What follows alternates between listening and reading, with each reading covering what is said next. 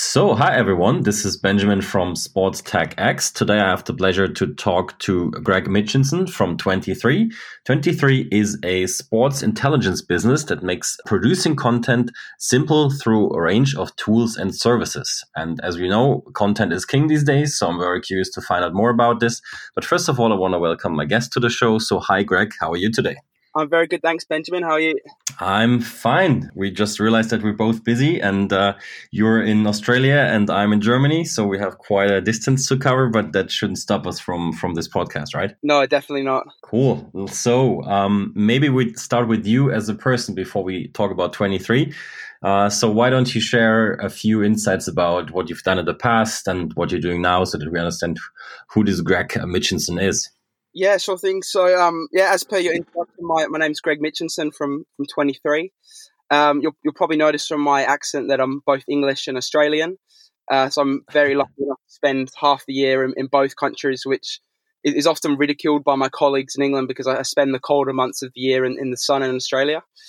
Um, I've Clever. always worked in sport. So when I was in university, I, I was selling football boots and and teamwear to football clubs, uh, which I loved very very much. And now I've been working in the, the sports tech space for, for almost four years now with with, uh, with twenty three. Sweet. How many football boots do you have at home? If you sold them before. Uh, too many. Too many. I'm a bit of a hoarder. Can imagine. Um, all right. Thanks for, for the intro. Um, let's speak about your company, twenty three. Uh, first question always is about the problem that you're solving. solving. So which is it in your case? Yeah, sure thing. So, um, what's quite interesting about us is we um we started life out as a as a publisher. So we launched a football transfer website in in two thousand sixteen, where we built an algorithm that would determine the likelihood of transfer rumors, and um we could create a lot of content around this in the form of articles and videos. And when we went into this, we actually had no publishing experience ourselves. Uh, we all came from tech and marketing backgrounds. So as we were growing our website, we encountered lots of issues and we grew lots of pain points. And we found that no one had really innovated, um, innovated in this space. Um, so over time, we put our marketing and tech hats back on and we came up with a bunch of solutions for these problems, initially for our own benefit as a publisher. And then eventually we started selling these services to media publishers. Uh, so these two problems essentially focus around two core things. Um, number one, the cost and time it took for us to create content for social and for editorial. And then secondly, mm-hmm. how do we actually drive eyeballs to this content in a costly manner without spending tons and tons on Facebook advertising? I can imagine that you have the attention of uh, lots of listeners right now because they're like, yeah, exactly. Yeah. We need good content. We need to get those eyeballs on it. So the big question obviously is how exactly do you solve it? And what is so special about your solution? Because there are uh, some companies in that space. So especially that second part would, would also be very interesting for us. Yeah, definitely. Um, so I'll, I'll split the two problems in two. So um, the first problem around the time and money spent to create content, we actually created a SaaS tool called the twenty three Toolbox that allows users to create stunning um, graphics with football team and player data on them for editorial and social purposes, just in the click of a few buttons. So without the need of a graphic designer or any Photoshop or Illustrator skills. skills. Um, and the tool connects to multiple data sources Um, and guarantees accuracy by auto-populating data on the graphics, basically eliminating user error and ultimately delivering speed efficiency. So you can just think how powerful uh, this tool could be for a media company that is able to quickly create graphics for social full of data on them while they're reporting on a match. So they're able to put out a graphic at halftime of a game with Mo Salah's heat map and best stats from a game from the game so far, or populate their articles with um, with graphics with data to help add weight to their story. And um, and then on the second problem, how do we drive eyeballs to our content in a, in a costly manner? What we actually did was uh, we built a network of sports influencers that consist of hundreds and hundreds of pages across Instagram, Twitter, and Facebook that have amassed really big followings from sharing their content and opinions about football. And we work with customers to distribute their content through these influencers in a really organic way to help customers drive traffic to their website, drive video views on social, or even drive app downloads. And um, we've been doing this for almost three years now. So our network and um, understanding of influencers is really strong. So what we're able to do is create really bespoke and, and custom influencer programs and campaigns for customers that have any kind of goal, really. Wow, I think uh, especially the second part is highly interesting. Um, those, those uh, this influencer aspect or component of your of your solution. Um, I think it drives me to the to the next question, actually. Um, I'm always curious about what the, the challenging or the hardest part in, in the process of delivering such a product.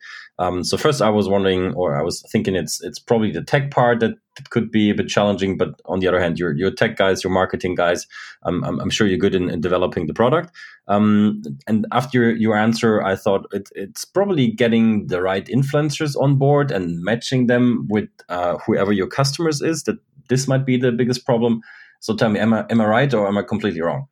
Or yeah, something so, in between? Um, yeah, um, so like on, on the on the influencer piece, um, definitely there's, um, it's it, it was a challenge initially, but it's, it's something that we've kind of learned with experience. And for us, getting the right alignment of influencers with the customer's end goal is really, really important. Um, so kind of what that means for us, we've got a really large network of influencers where we can um, go in and choose the perfect influencers for the right campaigns. But also, like, we just have that knowledge now and and kind of understanding. So over time, that kind of process has become a lot easier. But one of the actual main challenges we um, we, we, we kind of find is is actually guiding customers on that journey of organizational change, because those particular two mm-hmm. services that we spoke about, they're fairly new thinking and they require companies to change both operationally with how they're doing things, but also to think in a bit of a different way. Um, so like, al- although our way of doing things can save them money and is um, and also a lot of time, it's very challenging to change those processes in an organizations when they've been doing the same thing for, for years and years and years. Um, so it's interesting because a lot of our early customers have been really young and innovative companies that are focused on doing things better. So companies such as Scorker and the Players Tribune, for example. Yeah, I can imagine. Um, I think that that's an answer I got from other startups as well. Like, you're coming up with uh, new tech-based, interesting products, and then you have to convince the team, change a little bit of the culture to to get people to use it. So I guess you're not yeah, the, yeah. the only company who's dealing with these challenges. Exactly. Exactly. Yeah. Like, so on influencers, for example, um, you know, although we really believe it and our results are amazing, you know, we're we're competing against Facebook advertising, which organizations have been doing for, for years and years and years. So yeah, it's it's it's uh, it's challenging to get um to get people to take that that first kind of that first kind of uh, punt with you and and kind of give it a chance. But luckily, you convinced um, uh, lots of customers uh, to use your solution. Um, so the question uh, also is, how exactly do you make money? What's your business model? I assume you have some sort of of a monthly fee, uh, or I don't know, per season, and maybe uh, the one or the other on top service or on on top um, purchase that you that you offer. Is that correct? Yeah, yeah. So we we make money in a bunch of different ways. Um, As you can imagine, our SaaS tool works on a, on a monthly licensing subscription based on the number of users. Um, for mm-hmm. um, on influencers, um, our model, basically we get paid on hitting a series of K P Is for customers. Um, but also as well, we, we have a video production capabilities and a team of football writers that create content for businesses, uh, you know, which we charge out like like any kind of agency would. Mm-hmm. Interesting. So you have like some sort of agency angle included in your business model as well. Yeah, yeah, exactly. Okay, cool. Um, is it possible to share uh, some metrics or success stories from your clients already? Yeah, yeah, sure. So um, one of my favorite case studies to talk about is actually um, the International Champions Cup, which is the the big summer tournament that plays, uh, takes place in the States, that hosts uh, top European football clubs in a bunch of preseason exhibition games, because um, that actually covered most of the services we offer um, as a business. So um, throughout two different tournaments, um, our content team produced all of the content um, for their digital. Um, we, uh, we also used our SaaS tool to report live on scores and um, in stats throughout games as they were happening. And we also used influencers to drive interest um, in the lead up to games to, to ultimately drive ticket sales. So they were a really great partner to work with because, number one, we got to be super creative because we were in charge of everything content for them. But also it was super nice to see all of the services we offer line up for that one goal of of selling tickets to football matches. Very nice. Yeah, I can imagine it's a very uh, good use case also to to show uh, potential new clients, uh, to show that, like, like I said, your whole portfolio is actually uh, working out. Exactly, yeah. Cool. I think we have a pretty good understanding of um, what you guys do, um, what's your business model, what are the challenges. Um, so then the, the next question would be, what's coming up in the next couple of months? Do you have, like, I don't know, new features coming up, maybe expanding to other sports? Um, is there something that is that is uh, worth mentioning here? Yeah, so um, on the twenty-three Toolbox, we have lots and lots of new features coming out. Um, but one of our main focuses over the next few months is actually working with football clubs, because um, we feel that a lot of the stuff we've done for media companies and football content marketers around producing data visualizations in seconds and growing audiences in different regions through influencers is actually really adaptable to football clubs and is very in line with um, what a lot of clubs are currently trying to achieve. Like, we know a lot of clubs are investing massively in data for the benefits on their recruitment and match preparation. And we have a tool that um, they can access to create these data visualizations really, really simply. Um, and we also know that clubs are trying to grow their followings in key markets such as Asia and America. And we have the capacity to do this through creating bespoke content for these audiences and driving attention to it through through influencers. So, yeah, so the next few months for us, it, it's really about how we kind of adapt our services to football clubs and, and start working with a couple and, and seeing how we go. Sounds good. And uh, people can follow your activities on, on your website and on, on your social media channels, right? Yeah, yeah. We're, we're, we're mostly active um, on LinkedIn. Yeah, that's a good choice. Yeah, in the B two B world or in the B two B business, it makes sense to be there. That's it. Cool. Um, Greg, anything else that we should know about you? Anything that we did not cover yet? Um, I, I think we briefly mentioned this before, but um, we also do a lot of traditional content creation for companies in sport. So we have a um, video production mm-hmm. team based in London that spends uh, most of their time out on the road creating video content for customers. Um, over the World Cup, they were mm-hmm. sent all around Europe creating a World Cup show for a betting company.